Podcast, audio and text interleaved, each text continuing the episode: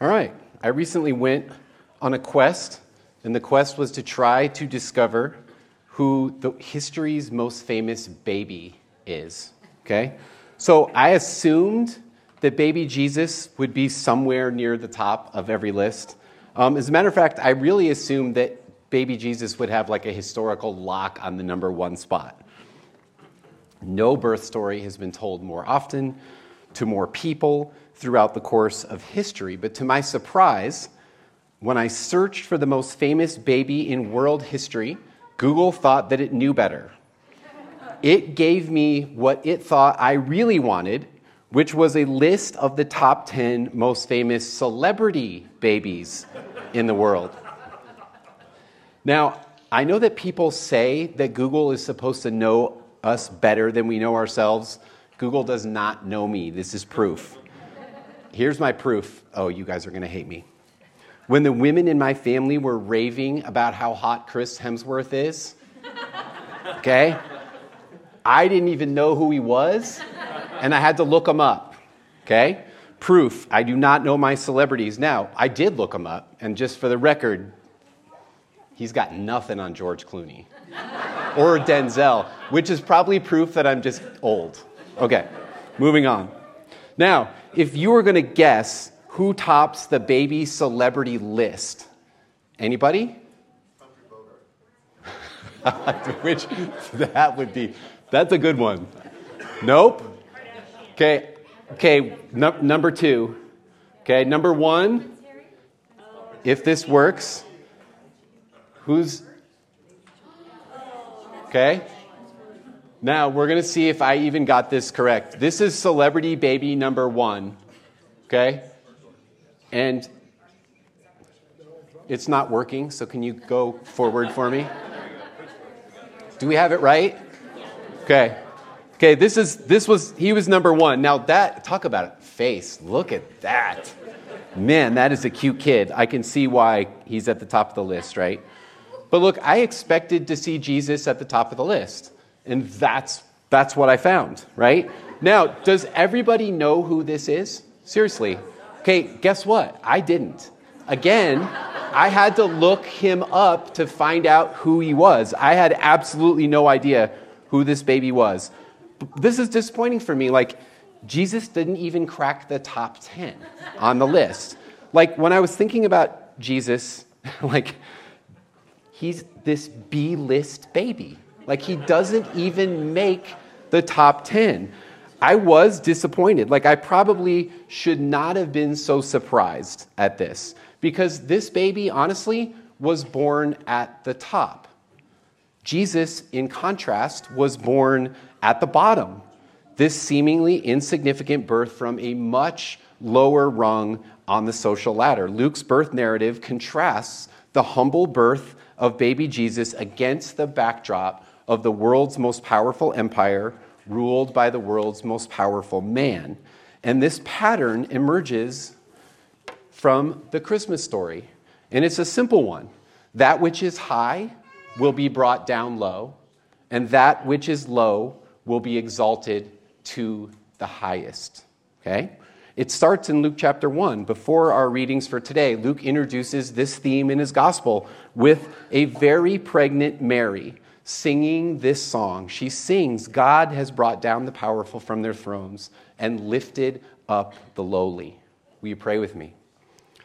Almighty God, as we prepare with joy to celebrate the gift of the Christ child, embrace the earth with your love and be for us a living hope in Jesus Christ our Lord. Amen. Amen. So, the driver of our birth story is this decree that went out that all should be registered.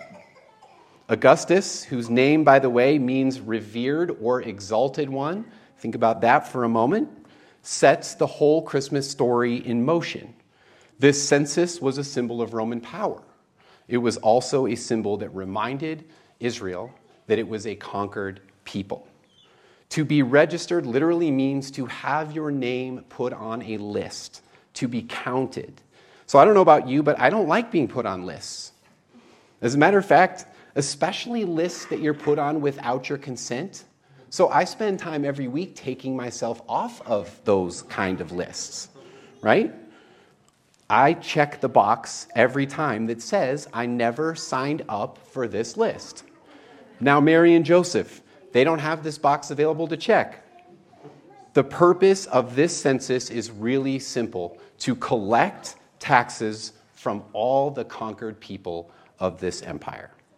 So, a census raises really good questions. We are entering into a census year in 2020. And have you noticed that we've been arguing over this?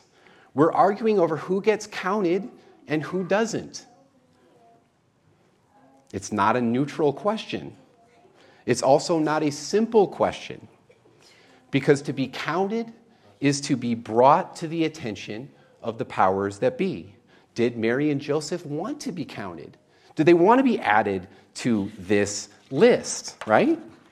It's fun stuff to think about. But here's what we do know Mary and Joseph, they decide to maybe begrudgingly follow this order. They, they set out on this 85 mile, three to five day trip from Nazareth in Galilee to Bethlehem. Mary is very pregnant.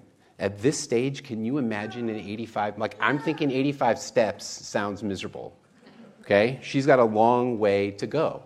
So, what is Luke doing? Historically speaking, Luke's primary concern is to properly place the birth of Jesus within the imperial reign of Augustus. Augustus had this, uh, ended this long period of war. The Roman Empire is thriving under him. Economy is booming. Rome was being remade more glorious than ever. Roads are being built, and images of Emperor Augustus can be found in every city with, across the empire. And so we back up a little bit. 17 BC, the strange star appears in heaven. Augustus said that it was his adopted father. We remember our history Julius Caesar, now considered to be a god, ascending to Zeus. If quite naturally, if your dad is a god, you are the son of God. Okay? And so it was on this occasion that Caesar Augustus declared himself to be the Son of God. His own parliament declared him to be God incarnate on earth. Temples begin to spring up. By the mid first century, Caesar worship is the universal religion of the Roman Empire. Now, listen to these titles of Augustus. They should sound really familiar Son of God, Savior, Lord, and Bringer of Peace on earth.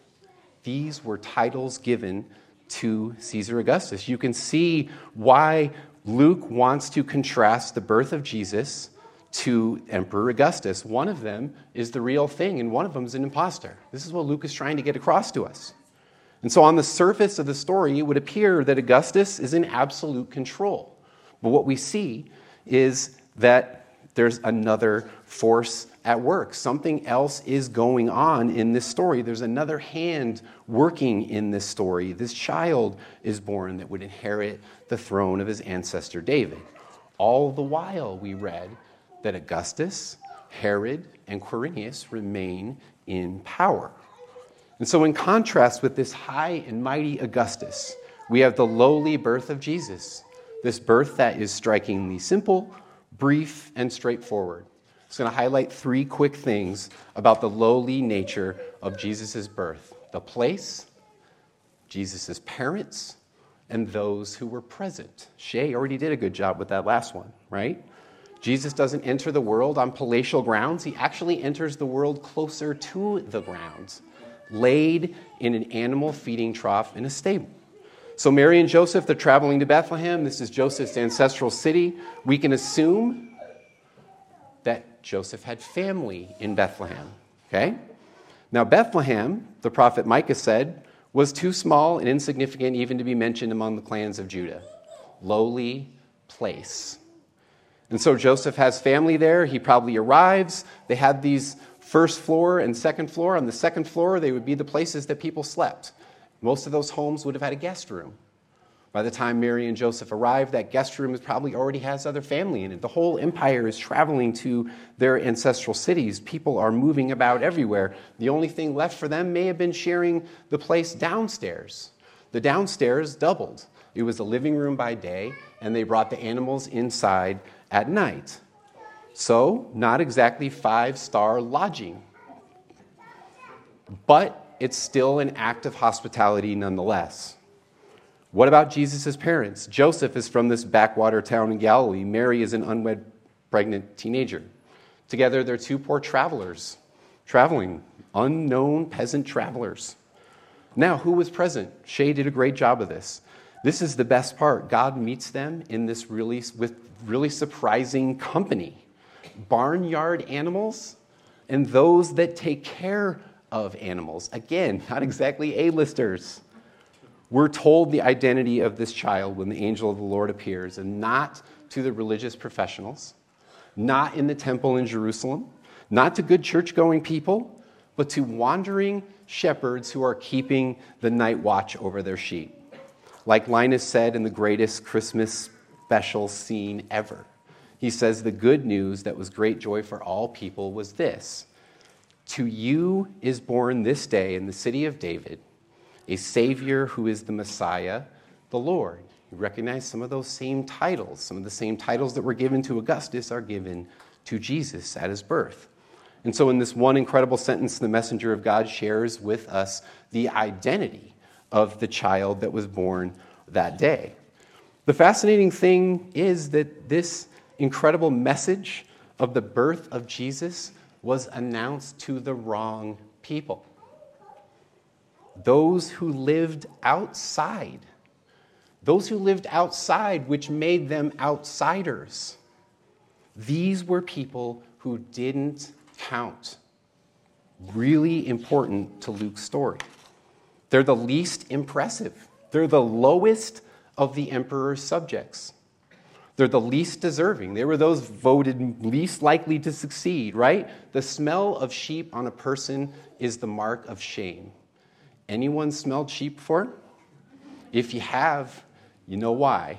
They stink bad, really, really bad.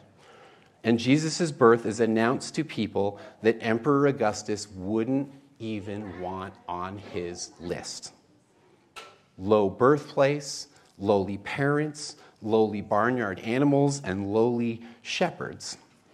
And it got me thinking, I couldn't help but wondering after my celebrity list if Jesus were born like this today, would he even crack the top 10? I don't know. And it made me think that we live in a world dominated by Little Caesars, not the pizza place that got me through college. Little Caesars that represent a world that's enamored with wealth and power, right? Little Caesars that represent a world where might makes right a world where the lowly often get trampled upon. But in this lowly birth, God was up to something. And those of us that know the story of Scripture, we know that Jesus would be exalted far beyond anything imaginable, exalted to the right hand of God the Father. And so in Jesus' life and ministry, we can also pick the same theme up, right? We watch as Jesus humbled himself to all, as Jesus took the form of a servant of the world, never grasping at power, but leading with love. And so Jesus' birth truly is good news to all people. It's a word that says, and I hope everyone hears this, it's a word that says that everybody counts. Everybody counts. No one is left off the list, especially the lowly, because those of us that know our Bible know that God loves to exalt the underdog. It would be some time before Caesar Augustus is brought down from his throne but that day did come, as it does and has for all emperors and empires before and after him. But what does Scripture say about Mary's son Jesus? That Jesus reigns forever. And so on the night of Jesus' birth, God lifted up the lowly town of Bethlehem. God lifted up the lowly parents of Jesus. God lifted up those lowly barnyard animals and the stinky shepherds. And to me, this was my clue when I was thinking about this as to how might we choose to respond to this birth. And this is what I thought of. Whenever the lowly are lifted up, whenever outcasts are welcomed, whenever the hungry are fed, when the poor are clothed and sheltered, where captives are set free, where enemies are reconciled, where good news is proclaimed, where sins are forgiven, where lives are transformed, we see the reign of God breaking into our world more fully until the day that Jesus comes again and the kingdom is complete. And so, in the meantime, we join God in that humble work because that which is high will be brought down, and that which is low will be exalted. Amen.